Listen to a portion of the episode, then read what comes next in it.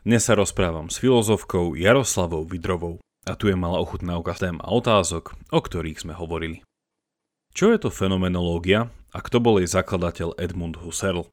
Prečo ho k jej založeniu viedla kríza vedeckého poznania na prelome 19. a 20. storočia? A tiež skutočnosť, že svet sa nám stal menej pochopiteľný? Čo myslel jeho slávnym výrokom, že máme ísť späť k veciam samotným? Vedeli ste, že bol blízky priateľ Tomáša Garika Masarika? Pred samotným rozhovorom mi dovolte moju hostku predstaviť. Pôsobí na Filozofickom ústave Slovenskej akadémie vied v Bratislave, vyučuje na katedre filozofie Trnavskej univerzity a je šéf-redaktorkou časopisu Ostium. Zaoberá sa fenomenologickou metódou, Husserlovými neskorými rukopismi a je autorkou kníh Cesty fenomenológie a Výraz, dielo, telesnosť, ktorej sa venuje aj otázkam filozofickej antropológie, najmä v súvislosti s myslením Helmuta Plesnera. Počúvate pravidelnú dávku, vzdelávací podcast pre zvedochtivých, ktorý vám prinášame v spolupráci s denníkom ZME. Ja som Jakub Betinský a v mojich dávkach sa pozerám na svet očami filozofie.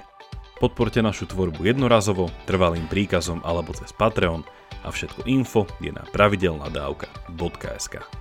Veľká vďaka Vážime si to.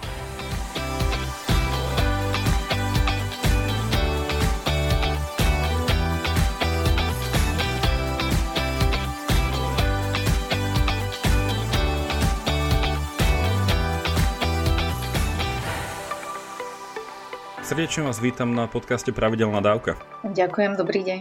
Ďakujem za pozvanie. Naši poslucháči opäť už e, vedia z nadpisu, že dneska sa chceme rozprávať o tej časti filozofie, ktorému sa hovorí fenomenológia a obzvlášť teda o postave jedného fenomenológa, ktorý sa volá Edmund Husserl, ale skôr ako sa dostaneme do jadra týchto vecí, tak si myslím, že bude také veľmi nápomocné sa pozrieť na tú cestu, ktorá k tomu nejako viedla.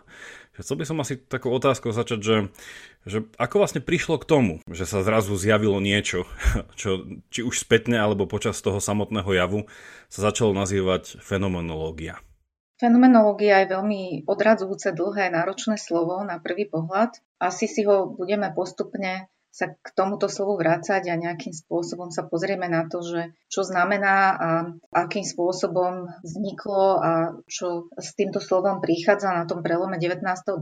storočia, v prvej polovici 20. storočia a v podstate až do súčasnosti pretože fenomenológia, Husserlova fenomenológia teda vzniká s tým, ako on sa začína vo filozofii zaoberať otázkou, vlastne ako sa nám veci javia, čo znamená fenomén, z toho aj to slovo fenomenológia, ale aby som hneď na začiatku povedala, tak Fenomenológia je veľmi široké hnutie, filozofická škola, ktorá v podstate je veľmi aktívna aj v súčasnosti a má ako keby veľa rôznych oblastí skúmania, ktoré sa v podstate dnes už ani nedajú ako keby zjednotiť do nejakého jednotného prúdu, ale skôr sa by sa dalo hovoriť o rôznych takých tematických alebo vedeckých alebo nejakých filozofických oblastiach, ktorým sa dnes fenomenológia venuje. V takom úplne najširšom kontexte by som povedala, že je to od otázky nejakého dejinného skúmania, teda dejiny filozofie, až teda po konkrétne témy, napríklad nejaká spolupráca interdisciplinárna s vedami, tematizácia v oblasti umenia, v oblasti antropológie, filozofie kultúry, ale aj takých klasických tém, ako je transcendentálna filozofia, teória poznania, ontológia a tak ďalej. Čiže fenomenológia je veľmi, veľmi široké slovo, alebo teda veľmi taký široký prúd myslenia, ktorý teda, ako ste aj svojou otázkou teda navrhli, že začneme od toho začiatku, kedy Husserl vlastne s týmto slovom prichádza do tej filozofie konca 19. začiatku 20. storočia. Môžeme začať aj tým, že eh, Husserl bol v podstate vedec, vyštudovaný matematik, fyzik, astronóm, ktorý postupne vlastne z oblasti uvažovania o čísle, o základoch matematiky, o základoch vedeckého poznania prechádza až k filozofickým otázkam, ktoré sú spojené predovšetkým so skúmaním vedomia, teda akým spôsobom skúsenosti a poznanie v našom vedomí prebieha a k akým záverom vlastne to poznanie môže dospievať. Husserl sa veľmi významným spôsobom zapája teda do takých vedeckých diskusii, napríklad o spore v matematike, v psychológii, vo vede, vystupuje proti psychologizmu. Psychologizmus je taký dominantný smer, e, ktorý vlastne o vedomí a o subjektívnych priebehoch nášho poznania hovorí takým spôsobom, že tieto subjektívne priebehy sa dajú prepísať do nejakých kauzálnych súvislostí, dajú sa objektívne, fakticky popísať a vyvodiť z nich závery, teda o našom poznaní a správaní. Zatiaľ, čo teda fenomenológia vlastne pristupuje k tomu ako keby z toho opačného hľadiska a pristupuje k tomu vlastne z pozície tej subjektivity a subjektívneho poznania. Aký je štatút vedomia, ako subjektivita zakúša také základné skúsenosti, ako napríklad vnímanie predmetov, vnímanie umeleckého diela, e, čo znamená dotyk rúk, ako funguje naša telesnosť, že vidíme, že tie témy sú ako keby uchopené z iného hľadiska, než je to dominantné vedecké, scientistické hľadisko, než je nejaké biologizovanie alebo psychologizovanie človeka, tak fenomenológia sa na to snaží pozrieť akoby z tej druhej stránky, kde vlastne tá subjektivita je takou živou subjektivitou vo svete s druhými ľuďmi, zakúša také prirodzené každodenné skúsenosti a že, že akým spôsobom vlastne tieto skúsenosti sa odohrávajú, ako prebiehajú. Čiže opäť na začiatku je to asi trochu nezrozumiteľné, je to také paradoxné, keď povieme, že, že Husserl je vedec, snaží sa, on dokonca hovorí, že sa snaží o tzv. čistú alebo prísnu vedu,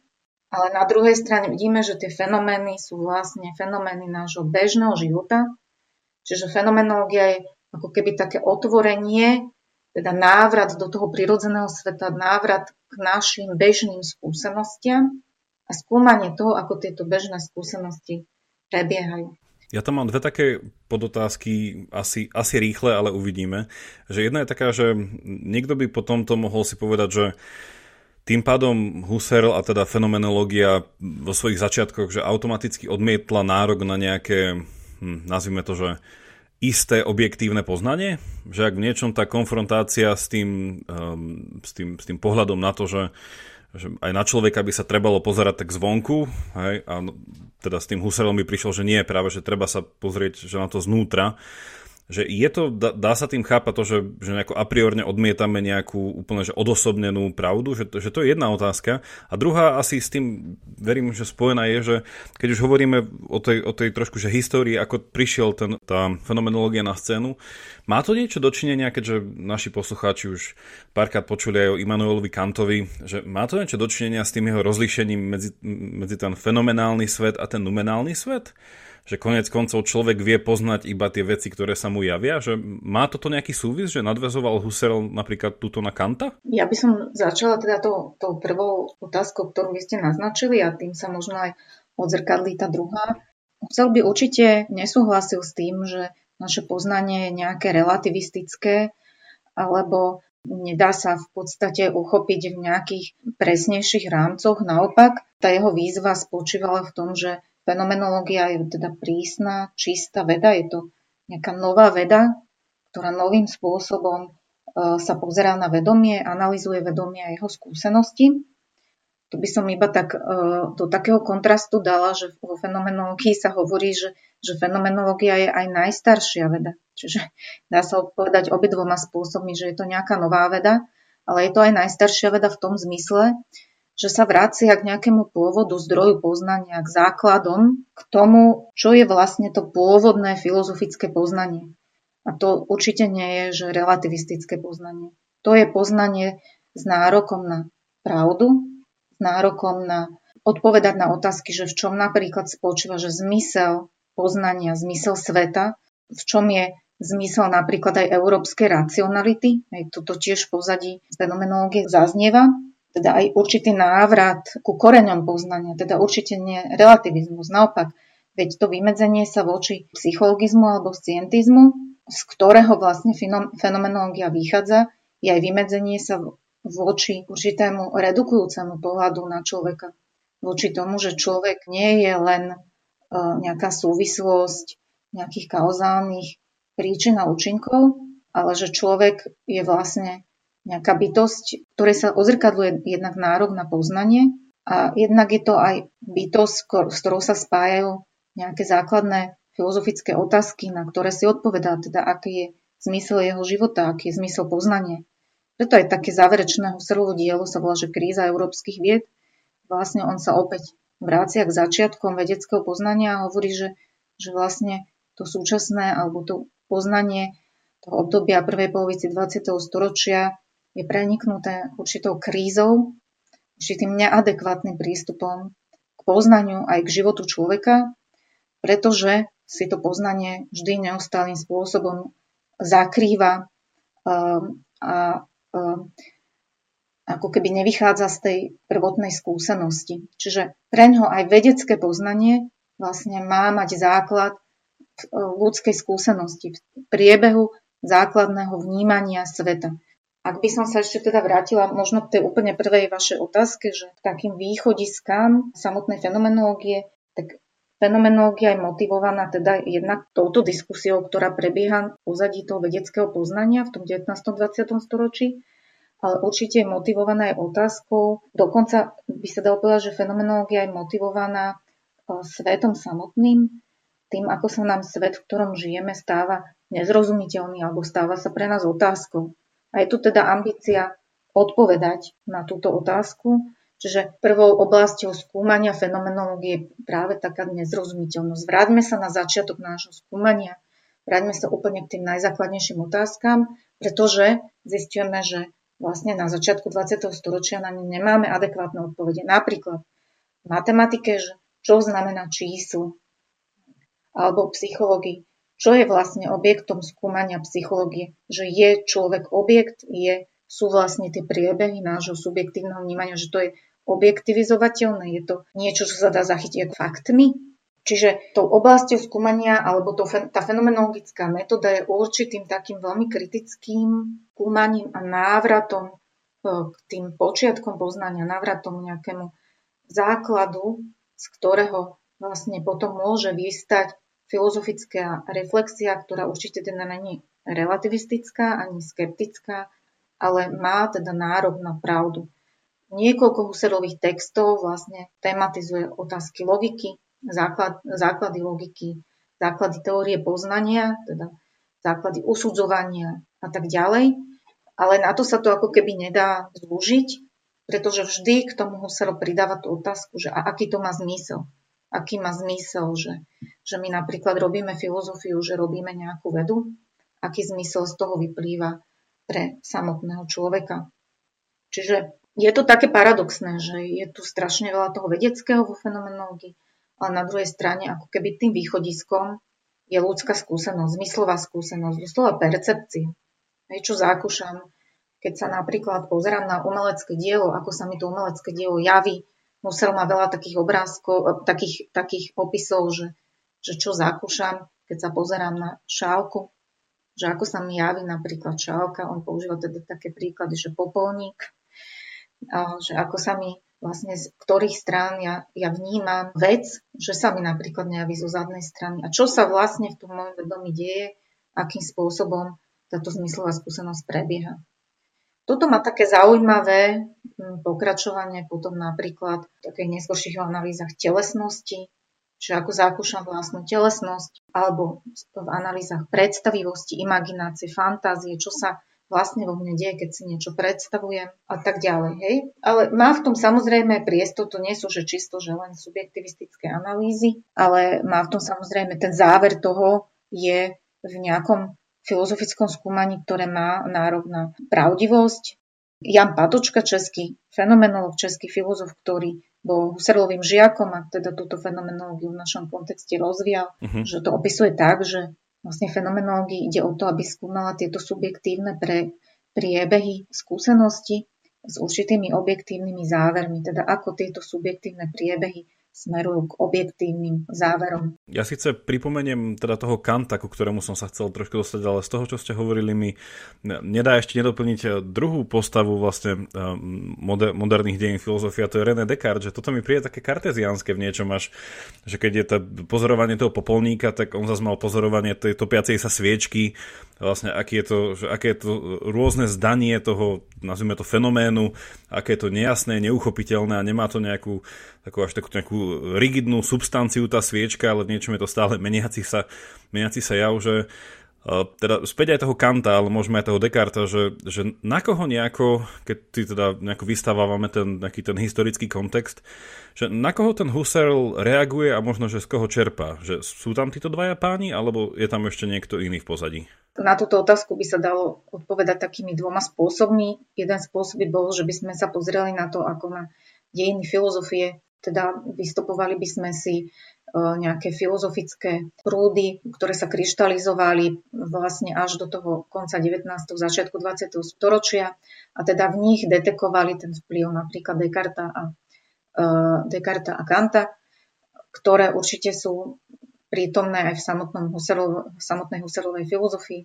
Ale keby sme sa na to pozreli z toho vnútra, toho filozofického, fenomenologického skúmania, tak vlastne jednou z takých e, základných východisk Husserlovej fenomenológie je tzv. filozofická alebo fenomenologická epoche a redukcia. To sú fenomenologické metódy. Sú to opäť také zvláštne slova, že epoche a redukcia. Fenomenológia je teda metóda, určitá cesta, ktorá nám má ukázať návrat k, e, k zdrojom poznania ešte predtým, než napríklad vieme všetko z filozofie, z vedy, z nejakej skúsenosti, než nám niekto niečo povedal. Čiže fenomenológia chce všetky tieto poznatky, teórie, vedecké teórie ako keby odstrihnúť, chce ich vyzatvorkovať, chce ich dať preč a nechce ich brať do úvahy. Chce sa na, pozrieť na, do filozofie a na fenomény, na veci, ako sa nám javia, naozaj úplne neovplyvnená celou vedeckou a filozofickou tradíciou. znova. To je strašne ako keby radikálny krok, ťažko predstaviteľný, veľmi ťažko aj sa filozoficky konceptualizuje alebo filozoficky vysvetľuje, čo táto metóda znamená. Ale ona nás v skutočnosti naozaj chce vrátiť, chce nám ako keby otvoriť oči. Sa niekedy tak hovorí, že fenomenológia je otvorením očí a naozaj, keď si predstavíme aj pri tom skúmaní nejakého predmetu, že čo všetko, s čím všetkým my už počítame, už v našej bežnej skúsenosti, alebo aj v našej teoretickej reflexii. My počítame s obrovským množstvom predpokladov, predsudkov, očakávaní, ktoré, keď sa nad tým zamyslíme, sú častokrát ako keby neopodstatnené. Sú nepreverené, máme ich z druhej, z tretej ruky, niekedy ich vôbec nemáme ani z vlastnej skúsenosti a my s tým ako keby automaticky počítame a berieme to ako keby do úvahy. Čiže fenomenológia toto nechce robiť, chce sa do tej skúsenosti pozrieť z jej, z jej vnútra, z nej samej, čo pri nej prebieha. Napríklad naozaj sa pozrieť, či na tej zadnej strane toho predmetu niečo je alebo nie je. Naozaj sa pozrieť na to, že čo pri tej skúsenosti vlastne my s čím počítame, čo očakávame, a akým spôsobom zakúšame ako niečo počujeme, že keď niečo vnímame, že to vnímame viacerými zmyslami, že tie naše zmysly vlastne pracujú v nejakej synergii, nejakej spolupráci. A že častokrát napríklad, hej, uvediem taký príklad, že častokrát sa spoliehame napríklad na naše oči, na našu vizualitu viac, než vlastne k tej skúsenosti patrí. A že potom vlastne si zastierame to, čo môžeme nejako komplexne zakúšať, si zastierame len tým, čo napríklad vidíme. Hej? Čiže na to sa dá odpovedať akoby rôznymi spôsobmi, ale touto otázkou sme sa dostali aj k takému jadru vlastne fenomenológie, že fenomenológia chce, je, je spôsob, určitá cesta, ako, ako sa nám veci javia a tá cesta spočíva v tom, že my, my vlastne očistujeme, prejasňujeme alebo sa snažíme zbaviť všetkého, čo na tejto ceste k tým fenoménom stojí, ako naše predpoklady. A častokrát tie predpoklady sú spojené s veľmi triviálnymi faktmi, s ktorými jednoducho my počítame, ale nás ani nenapadne sa vlastne spýtať, že, že a odkiaľ to vlastne viem, že to tak je. Čiže, čiže Husel pri všetkej svojej akoby vzdelanosti a exaktnosti si dokázal položiť takú triviálnu otázku, napríklad, že že čo je to číslo, alebo že čo je to, čo je to uh, skúsenosť, ako prebieha skúsenosť. To boli pojmy, s ktorými aj vo filozofii aj my relatívne ľahko a dobre operujeme a nepýtame sa na to, že čo to vlastne znamená a jednoducho ich používame. Čiže fenomenológia je v tomto úplne radikálna. Keď si zoberieme iného fenomenológa, ktorým bol Martin Heidegger, čo je teda taká samostatná e, kapitola fenomenológie, pretože Heidegger vlastne rozvíja e, vlastnú ontológiu, vlastnú existenciálnu analytiku, čiže uvažovanie o existencii e, bytia človeka vo svete, tak aj on si vlastne kladie veľmi základné a zásadné otázky, ktoré nás vedú úplne na začiatok poznania. Čiže nekladie si tie otázky, že čo mám, alebo aj reflektuje, dajme tomu Kanta, aj, alebo nachádza sa tam aj nejaká takáto reflexia, ale zmyslom vlastne tej fenomenológie nie je, nie je, uh, je, je skôr, že zbaviť sa vlastne všetkého toho teoretického, ktorého, ktoré uh, s tou mohutnou filozofickou tradíciou vlastne prichádza do hry. A keď si tak uvedomíme, že na tom prelome 19. 20. storočia. Toto nie je vlastne ako keby ojedinelý pokus, že naozaj na, na, na, to, na to množstvo, na ten progres napríklad v oblasti poznania v oblasti vedy a techniky, komunikácie a vlastne všetkého, čo človek zrazu prostredníctvom vied o sebe zistuje v tom 19. 20. storočí, to je obrovský progres poznania. Na to vlastne tá, tou odpovedou sú veľmi základné otázky. Napríklad, že, že kto je človek. Aj filozofická antropológia neviem, si v Nemecku v začiatku 20. storočia kladie otázku, že kto je vlastne človek.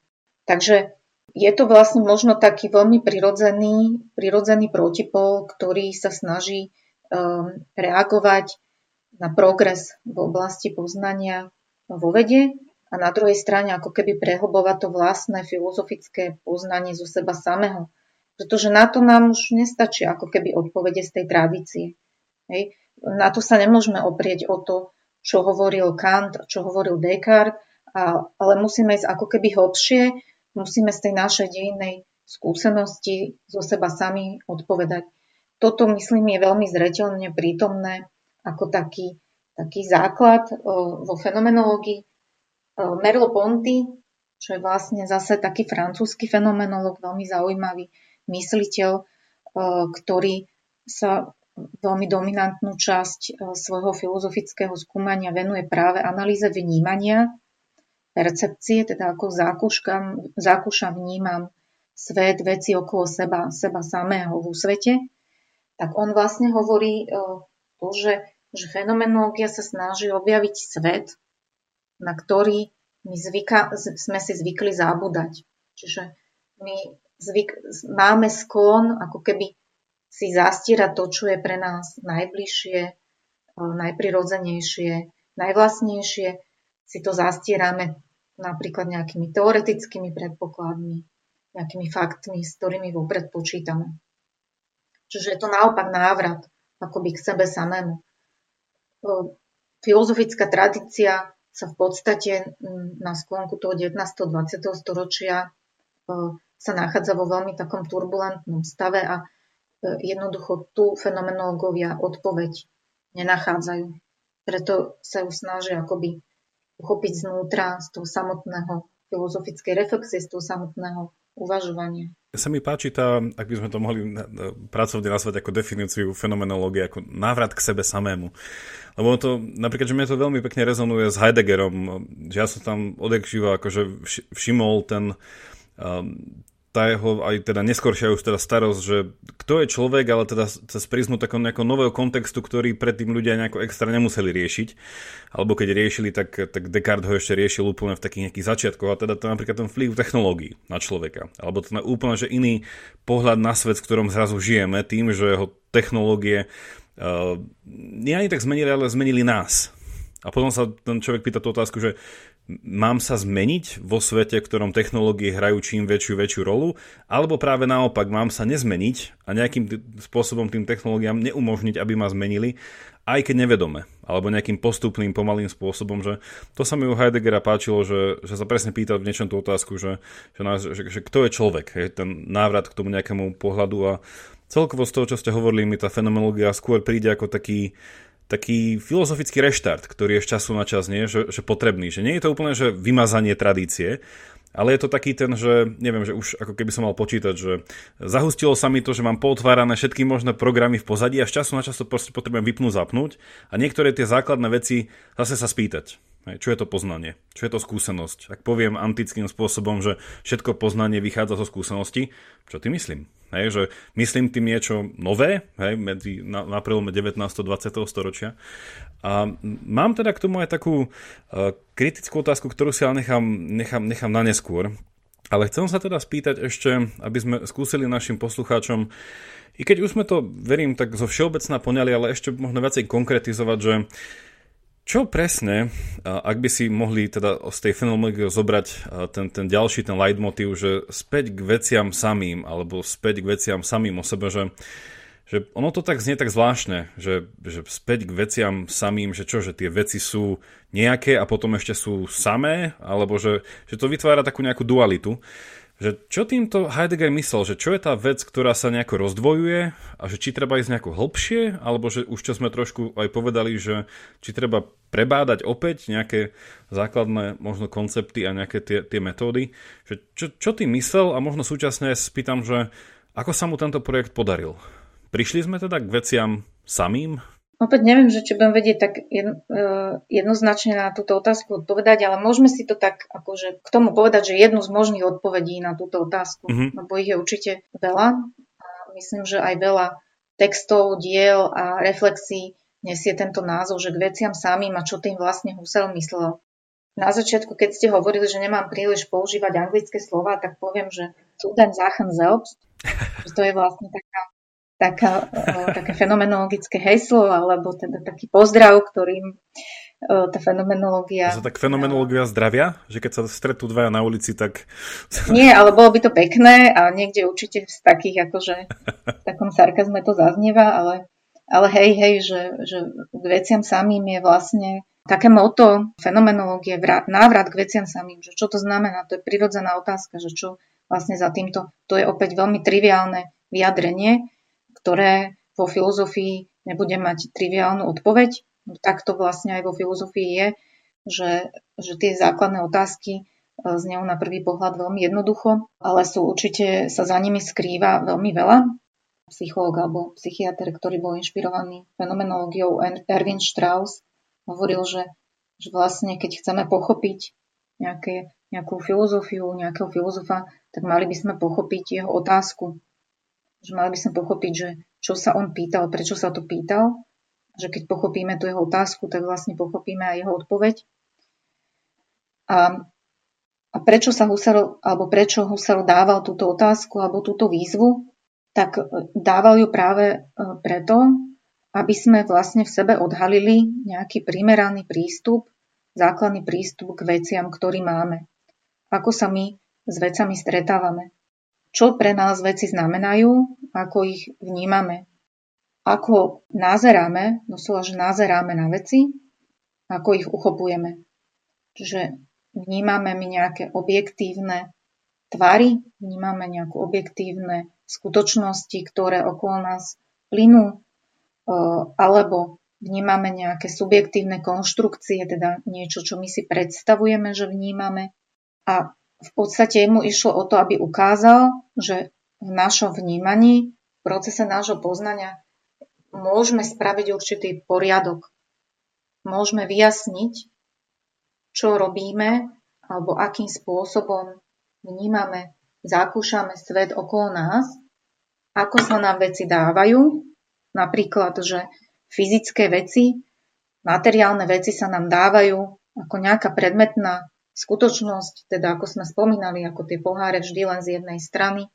Hej, čiže my nevidíme nejaké, že my nevidíme čistú geometriu, keď sa pozeráme na predmety okolo nás, Čiže predmety sa nám nejako dávajú, čo zakúšame alebo ako uchopujeme napríklad nejaké naše predstavy. Že ja si predstavujem nejakú bájnu bytosť, to je, že akým spôsobom teda uchopujem.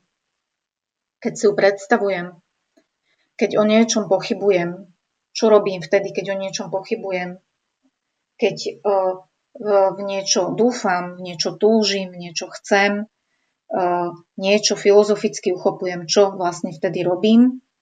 Čiže akoby preskúmanie toho pola predmetnosti, toho, na čo sa ja zameriavam, ako na vnímané, predstavované, imaginované, zakúšané a tým, že akým spôsobom tento priebeh, to, čo sa v podstate tej subjektivite odohráva, že akým spôsobom to prebieha. Čiže je to nejaký urobiť v tom vlastne poriadok, poriadok v danostiach veci, prejasniť skúsenosť a to vlastne, ako sa nám tie veci javia, ako sa javia nám, ako živým subjektivitám, ako nášmu vedomiu, napríklad ako, sa, ako pracujem ako matematik s číslami, hej, čiže opäť to je iný typ predmetnosti, uh, ako uh, napríklad ako umelec alebo teda niekto, kto vníma umelecké diela, nejaký recipient umeleckého diela, že ako vnímam tie umelecké diela.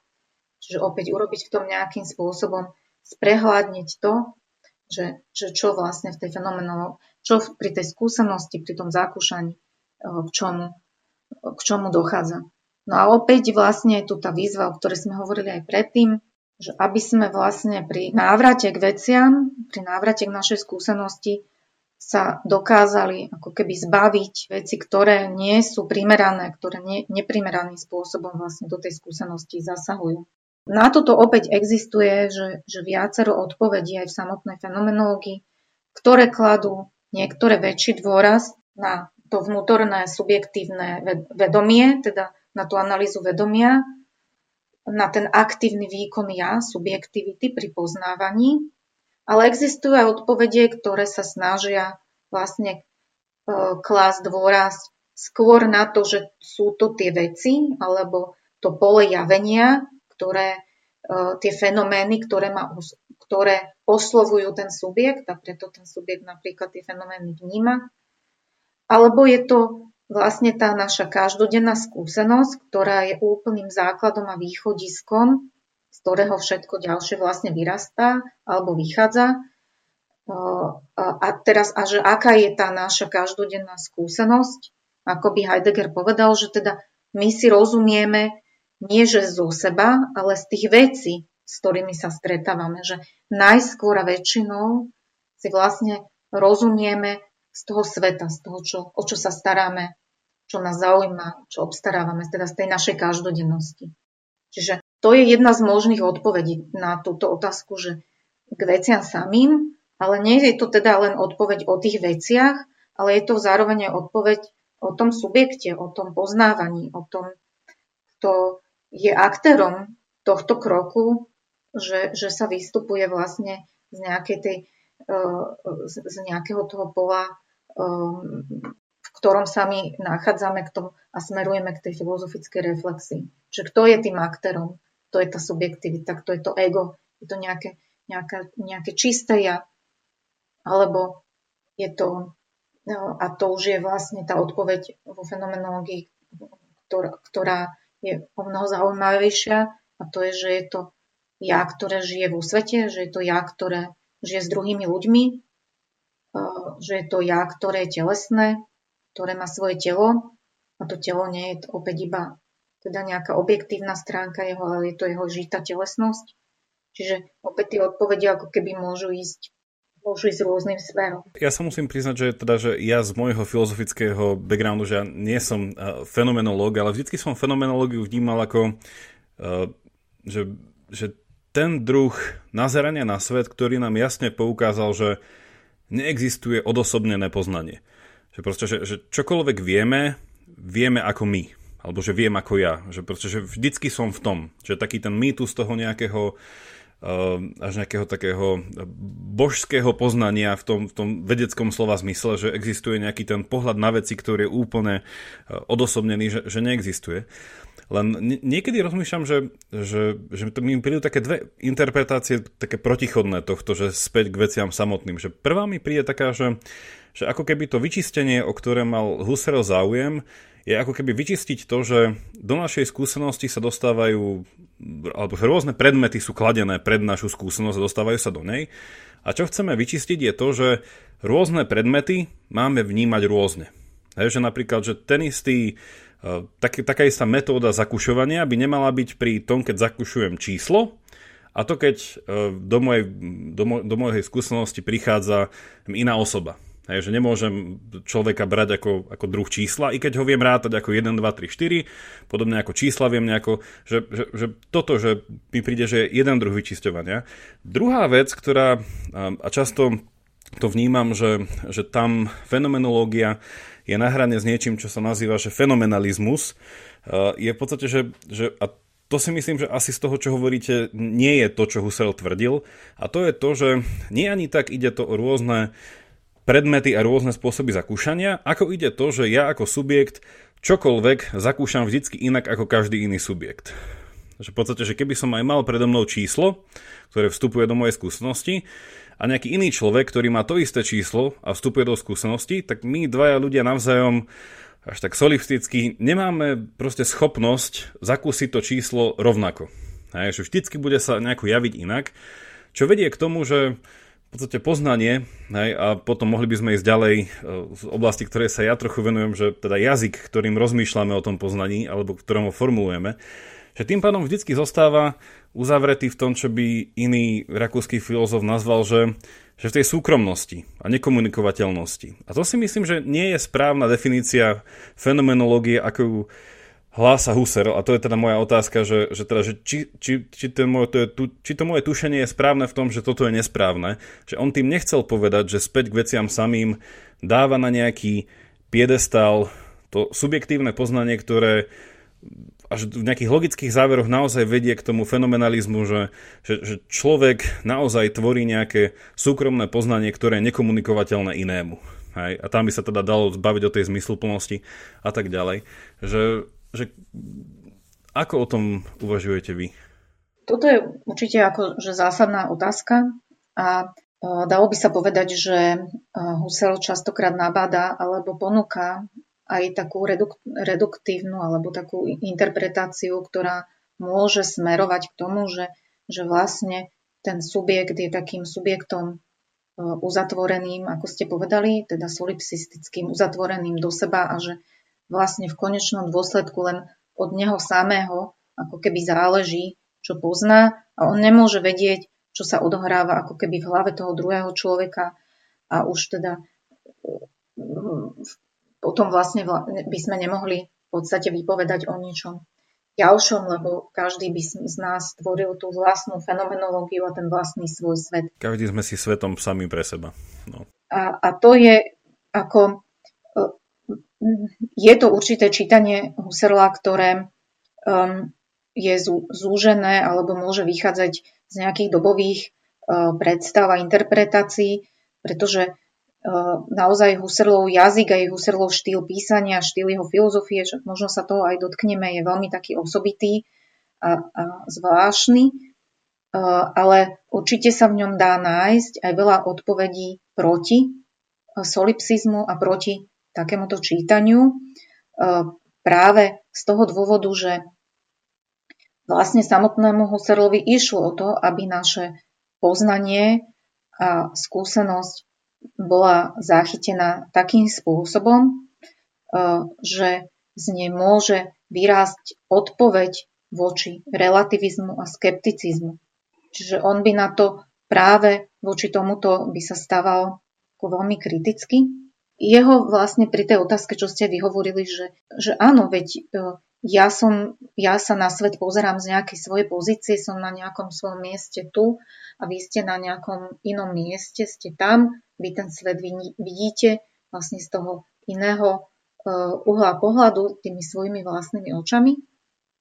Ale napriek tomu vlastne môžeme dospieť e, k nejakému poznaniu, ktoré, ktoré má svoj základ a tým základom alebo tým dôkazom toho, že také, také poznanie alebo taká skúsenosť existuje, je práve naša telesnosť a konštitúcia vlastne našej intersubjektivity, intersubjektívneho spoločenstva, toho, že teda nie som na svete sám, ale že som s inými ľuďmi, s inými poznávajúcimi subjektmi, tvoríme nejaké spoločenstvo a teda na tom sa dá ako keby budovať ďalej. Čiže ja mám svoju telesnosť a zároveň si uvedomujem špecifickosť svojej subjektivity, svojho subjektívneho poznania, svojej telesnej skúsenosti, svojho, že som ja tu na tomto mieste a že vy ste tam na svojom mieste, z ktorého tiež poznávate.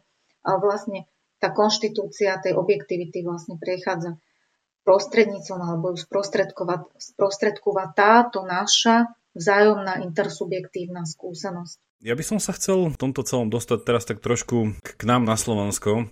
Takouto otázkou, že ono už zaznelo pri takej tej biografickej, teda životopisnom popise Husserla, že teda, že on je nám geograficky blízky, on sa teda narodil v Čechách, ale teda hovoríme o ňom ako nemeckom filozofovi.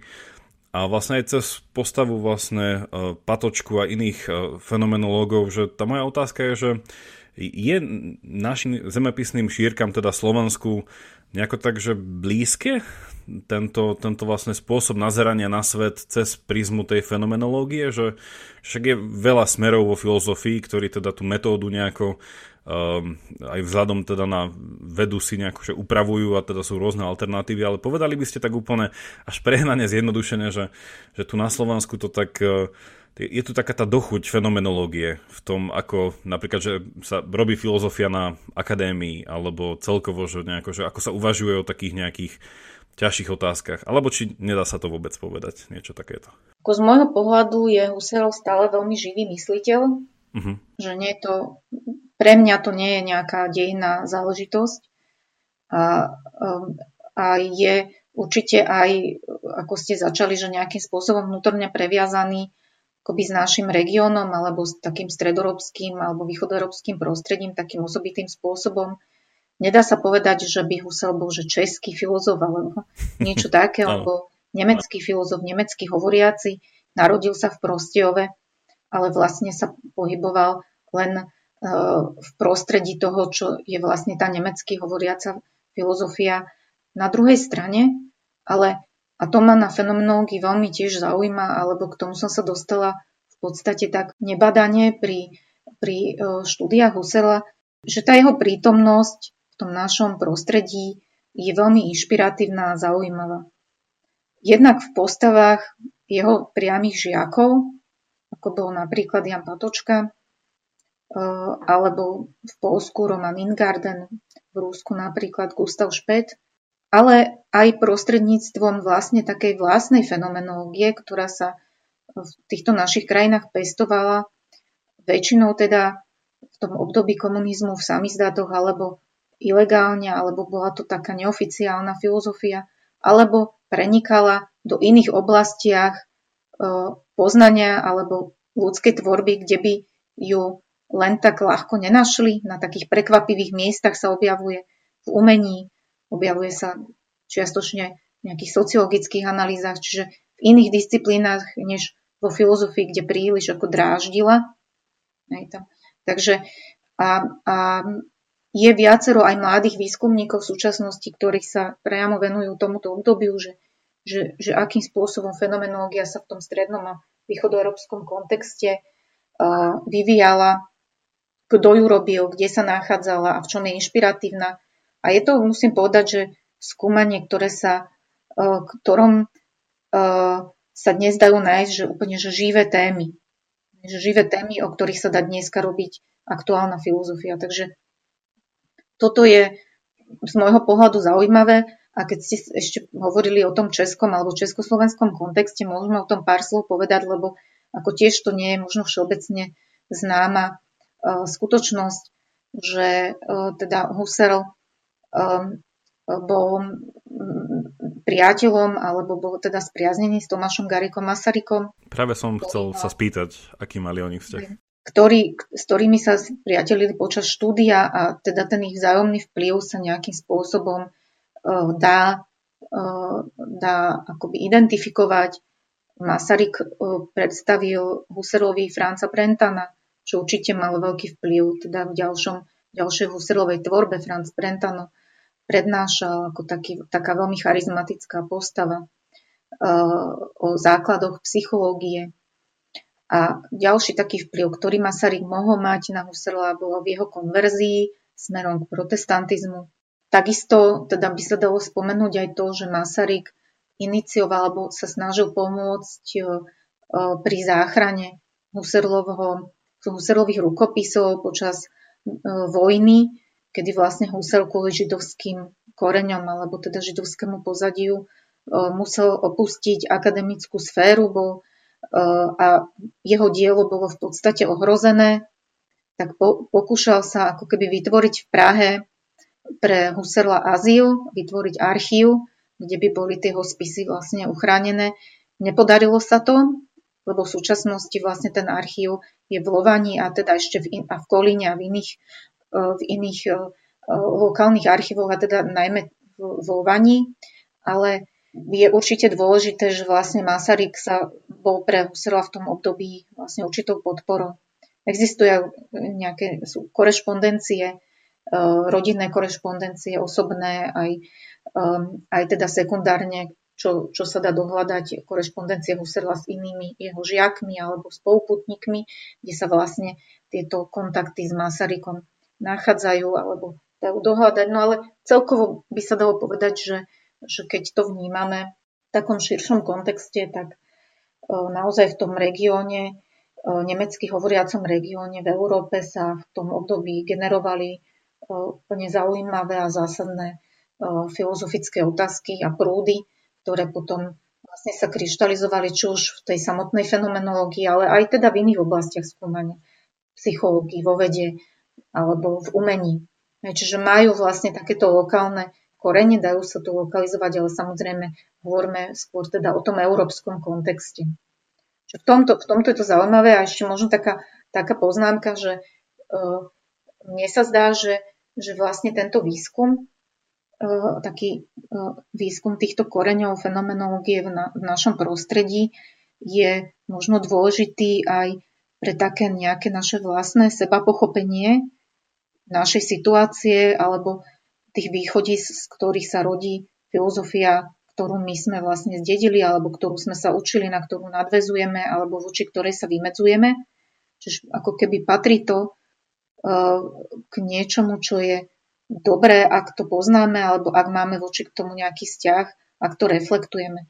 Čiže toto je tiež podľa mňa taká zaujímavá oblasť fenomenologického výskumu, aspoň pre mňa, také skúmanie týchto lokálnych tradícií. Tieto otázky by som sa chcel dostať na úplný záver onedlho presne, že, že aký nejaký je ten či súčasný alebo zdedený ten filozofický rámec a nejakým spôsobom, že ako tá filozofia Uh, nejako prekvasuje tú spoločnosť, už v dobrom alebo v zlom, či už si to uvedomujeme alebo nie. Ale uh, chcel som ešte presne, že predtým uh, poznamenať, že aj my u nás na na lekárskej fakulte, keď učíme e, lekárskú etiku e, mladých medikov, že presne, že Merleau-Ponty je pre nich, e, a teda, že rozmýšľajú o tej vlastnej telesnosti, rozdiel vlastne medzi telom a telesnosťou. A naozaj nejaké nazeranie, či už z pohľadu lekára alebo pacienta, na svoje vlastné telo z pohľadu toho subjektu, že, že moje vlastné telo sa mi stane objektom a zrazu sa dostanem do takého veľmi zaujímavého vzťahu sám, sám so sebou, že, že toto bolo pre nich veľmi, veľmi podnetné, si pamätám. Ja som sám absolventom uh, univerzite v Lovani, takže ten archív naozaj, že pre tých našich poslucháčov, ktorí, ktorých fenomenológia zaujíma, tak určite odporúčam a filozofie tam na veľmi, veľmi dobrej úrovni. Ja som chcel ešte spomenúť jedno meno v súvislosti teda týchto, týchto vzťahov. Uh, nedávno zosnulého uh, filozofa a antropologa Jana Sokola, českého filozofa, ktorý si teda zobral za manželku uh, dceru Jana Patočku a teda s ktorým strávil mnoho večerov v diskusii nad filozofickými témami a teda to bola taká tá katolícka vetva, popri teda potom tej protestantskej vetve týchto starších fenomenológov. Čiže naozaj ten náš región má veľmi jasne vystopovateľné korene k tomuto celému. Ja záverom teda mám dve otázky. Jedna, ktorú som už naznačil, že sa ju spýtam, takú, takú polokritickú predom. A potom by som to chcel zakončiť touto otázkou o tej našej nejakej, nazvime to, že lokálnej filozofii. A tá, tá kritická otázka je taká v podstate úplne, že predvídateľná, že je to, je to taký mainstream, že ja som tu mal na podcaste aj v poslednom mojom rozhovore Českého etika Eh, Davida Černého a hovorili sme o umelej inteligencii, no a tam to celé stojí v podstate v niečom na tej otázke ľudského vedomia. Že keby teda aj tie stroje mali byť čím viac podobné nám, tak asi by mali mať nejaké vedomie. No a tam sú také tie známe východiská, že eh, jedno z takých tých asi najznámejších, že tak vedomie to je to tajomstvo, ktoré nikdy nerozlúskneme. Hej, že je to ten tzv. ťažký problém vedomia, že s tým musíme proste len pracovať ako s nejakou vecou, ktorú hm, nepochopíme do detailov nikdy, lebo sú tam nejaké prirodzené obmedzenia, ale proste je to fenomén, s ktorým pracujeme. No a otázka na, na, na, na vás je, že ak fenomenológia naozaj stojí na tom fenoméne toho ľudského vedomia, že to naozaj ako keby vrátenie tých vecí, ako ich zakusujem v tých mojej skúsenosti opäť do toho môjho aktívneho vedomia, Hej, a opäť ich tam chcem nejako odbaliť a na novo, na novo spoznať alebo popísať. Tak e, má fenomenológia, alebo tak, inak to poviem tak asi uh, ambicioznejšie, že fenomenológia by tým pádom mala mať celkom dobre, dobrú teóriu o tom, čo je ľudské vedomie. Že teda, že ako to funguje, ako k nemu prichádzame, ako, ako vzniklo, aké sú nejaké jeho deformácie. A asi aj tam bude v niečom, tuším, asi instrumentálny už spomínaný uh, Brentano, že nebude tam nejaká tá, nejaká asi tá vedomie, intencionalita a tie, tieto veci s tým spojené. Ale teda, že to je tá otázka, že nevedela, nemala by tým pádom fenomenológia ponúknuť jasnú definíciu vedomia, ktorú príjmu aj iní skeptici, ako už spomínaný filozof Chalmers, ktorý teda má s tým problém, že vedomie je nepoznateľný fenomén. No, ja by som na túto otázku, ktorú akože ktorá je teda veľmi komplikovaná, opäť na ňu asi neexistuje jednoduchá odpoveď, odpovedala mm-hmm. slovami nemeckého antropologa Helmuta Plesnera, ktorý hovorí, že, že na otázky, ktoré súvisia s človekom, jednoducho nemôže existovať ako keby jednoznačná odpoveď, lebo tie otázky sú veľmi štrukturované a vyžadujú si akoby vždy na novo uchopenie, nové uchopenie, novú reflexiu ktorá nám tú situáciu človeka ako keby prejasní.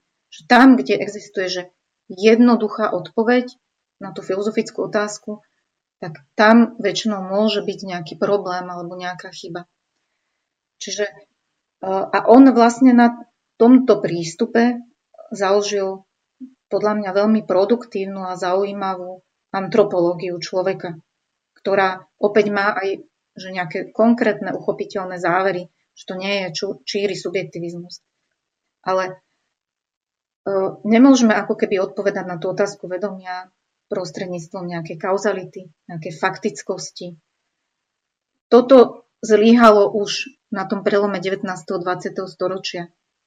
Že tá naturalizovaná odpoveď vo vzťahu k vedomiu narazila na svoje hranice už vlastne v tom tých začiatkoch Husserlovej tvorby, voči ktorej on sa vymedzoval. A sám ste hovorili, že akým zaujímavým spôsobom ovplyvnil vašich študentov medicíny, hej, tak nemusíme hovoriť iba o vedomí, môžeme hovoriť o tele, ako človeku, akým spôsobom ich ovplyvnilo čítanie Merleau Pontyho, francúzského fenomenológa, ktorý práve hovorí o vnímaní vo vzťahu tak vlastnej telesnosti, že ako zakúšam sám seba, čo vlastne predstavujú nejaké moje základné skúsenosti vnímania e, dotyku predmetov, dotyku vlastných rúk, e, e, dotyku druhého človeka, čo vidím, keď sa pozerám na, na obraz, ako vnímam vlastne prostredníctvom všetkých zmyslov, prostredníctvom pohybov môjho tela, nejaké úplne že základné javy, nejaké základné percepcie. Takže a ešte by som vlastne k tomu dodala, keď ste spomínali tú otázku umelej inteligencie alebo otázku vplyvu techniky, za ktorou sa vlastne skrýva to, že či my dokážeme do takej miery e, odhaliť, prejasniť a, a vlastne nanovo rekonštruovať alebo rekonštruovať nejaké základy človeka, jeho vedomia a jeho telesnosti, na to, aby sme ho vlastne naplno a úplne pochopili. A tým pádom ho vedeli, dajme tomu, skonštruovať alebo simulovať, alebo tak. No a zoberme si už taký jednoduchý príklad, ako je napríklad dotyk, percepcia ruky, že vlastne je to v podstate veľmi, veľmi aj genézu toho, čo pri tom dotyku, k čomu pri tom dotyku dochádza, ako sa napríklad vyvíja dotyk pri vývoji človeka od ranného detstva, kedy sa dieťa len učí uchopovať predmety seba samého, že je to veľmi akoby komplikovaný proces, e, ktorý sa nedá len tak jednoduchým spôsobom spätne rekonštruovať a, a nejakým spôsobom e, ako keby simulovať, že, že čo všetko pri tom dochádza.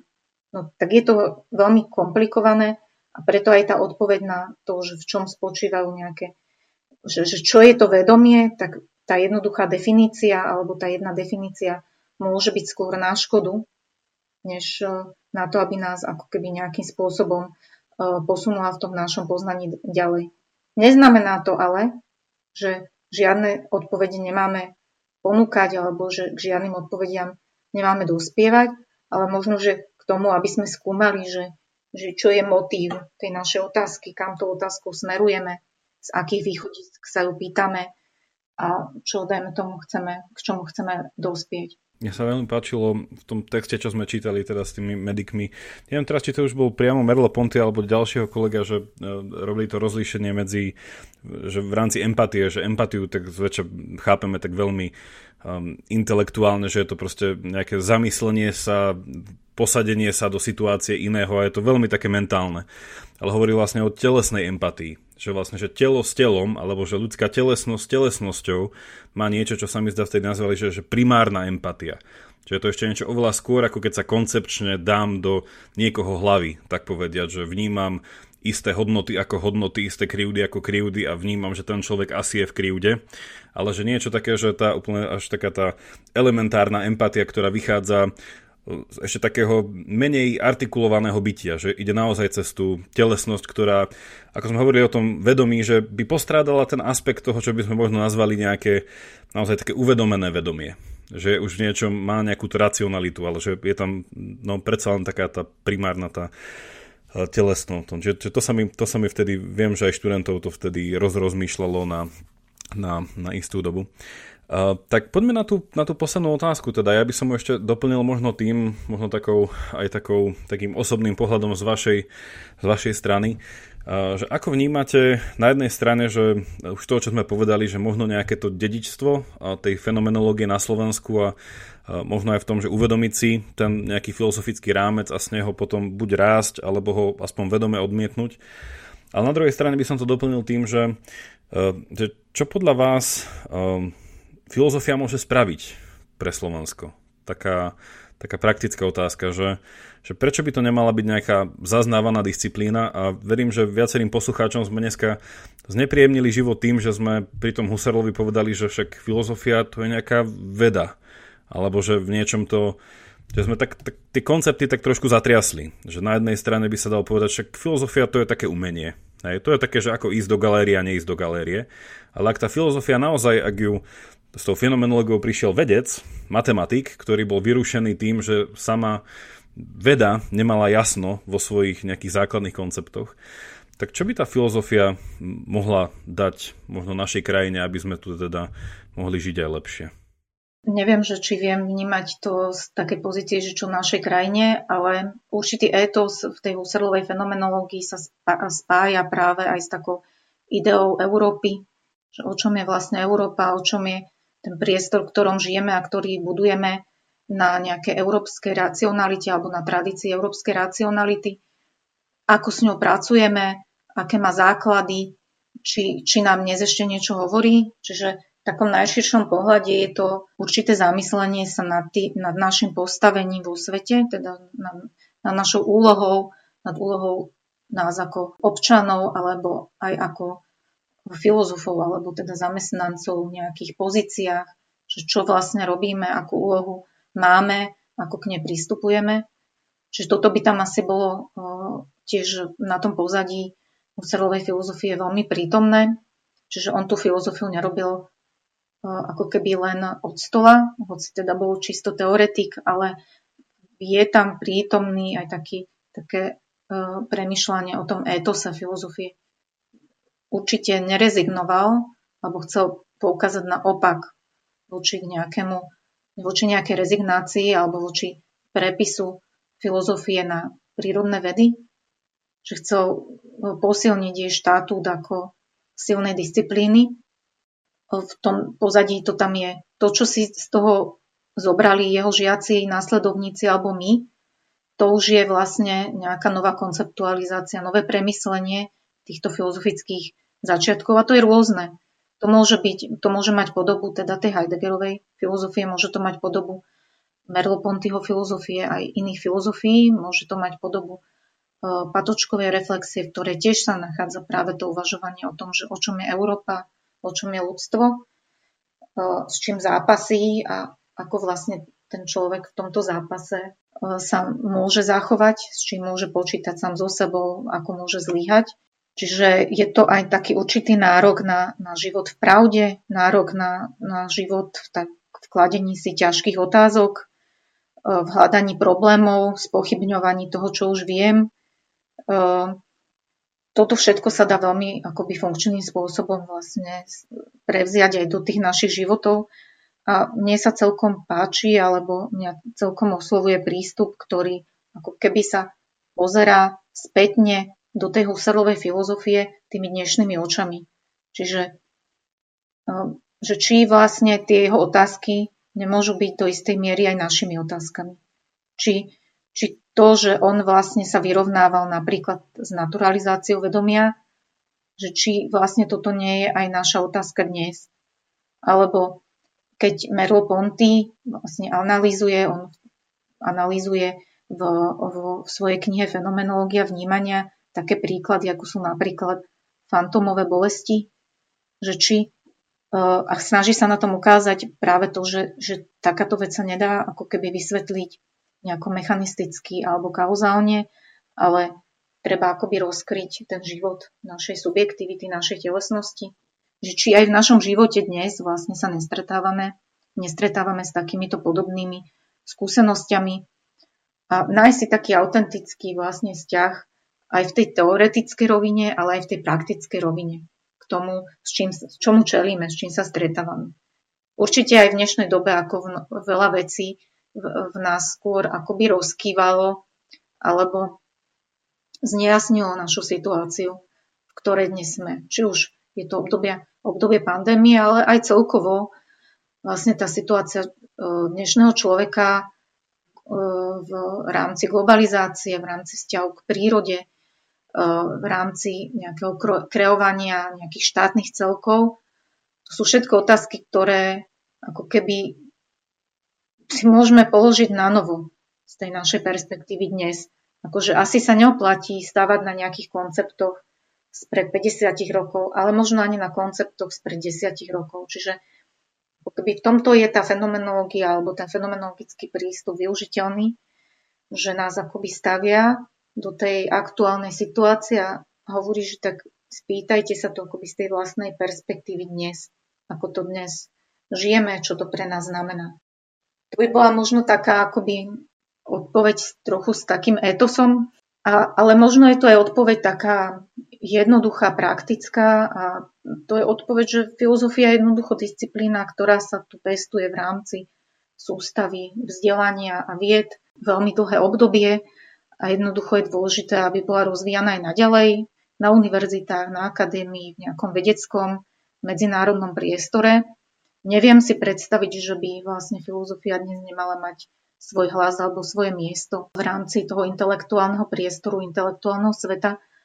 A má sa teda rozvíjať a pestovať aj v tom základe, ako je napríklad štúdium na univerzitách, základný vedecký výskum, či už u nás alebo nejakom medzinárodnom kontexte.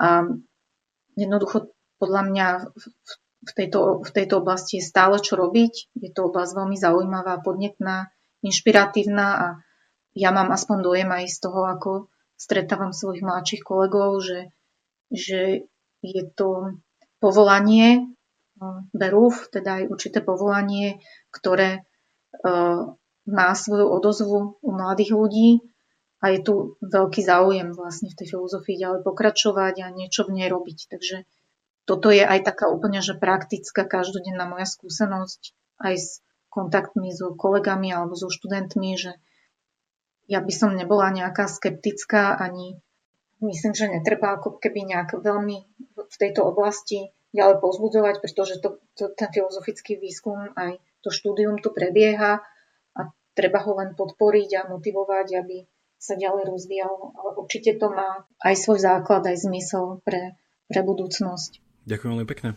Mne sa páčilo aj s, tou, aj s tým spojením s tou pandémiou, že presne keď sme mali trošku ten uh, leitmotív toho, uh, tej fenomenológie ako návrat k sebe samému, že presne, že takéto veci človeka keby tak vzdialia od, od seba. Že človeku sa to tak um, roz, rozmaže, ako keby ten svet a teda aj pohľad samého na seba, konec koncov aj na také tie základné veci, ktoré uh, ako vnímam. Čiže aj tá fenomenológia v tomto môže byť pozvaním naozaj vrátiť sa opäť tak e, vyčistiť tie svoje, to svoje vnímanie. Opätovne tak akože zakúšať to, čo vstupuje do toho môjho prežívania, ako keby na noho a ten rozmazaný obraz trošku zase zaostriť po nejakom čase. Tak ja vám veľmi pekne ďakujem za váš čas, za odpovede, no a prajem všetko dobré ešte a pekný deň. Ďakujem aj ja veľmi za pozvanie, prajem všetko dobré. Dovidenia.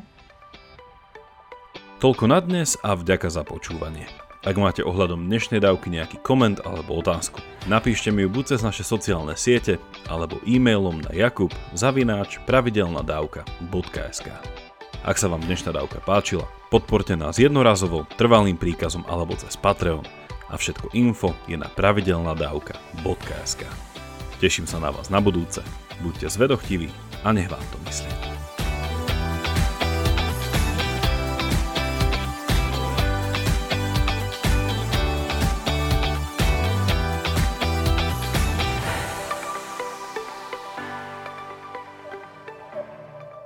Porozumieť peniazom, súkromným či verejným, nie je ľahké. Určite nie pre každého a podľa výsledkov prieskumov napríklad o finančnej gramotnosti s tým má problém naozaj veľa ľudí. Vieme to aj my v Indexe, štvrtkovom podcaste denníka ZME, v ktorom sa ekonomické súvislosti a trendy snažíme vysvetliť. Moje meno je Nikola Bajánová a Index nájdete vo všetkých podcastových aplikáciách, ako aj na webe denníka ZME, zme.sk.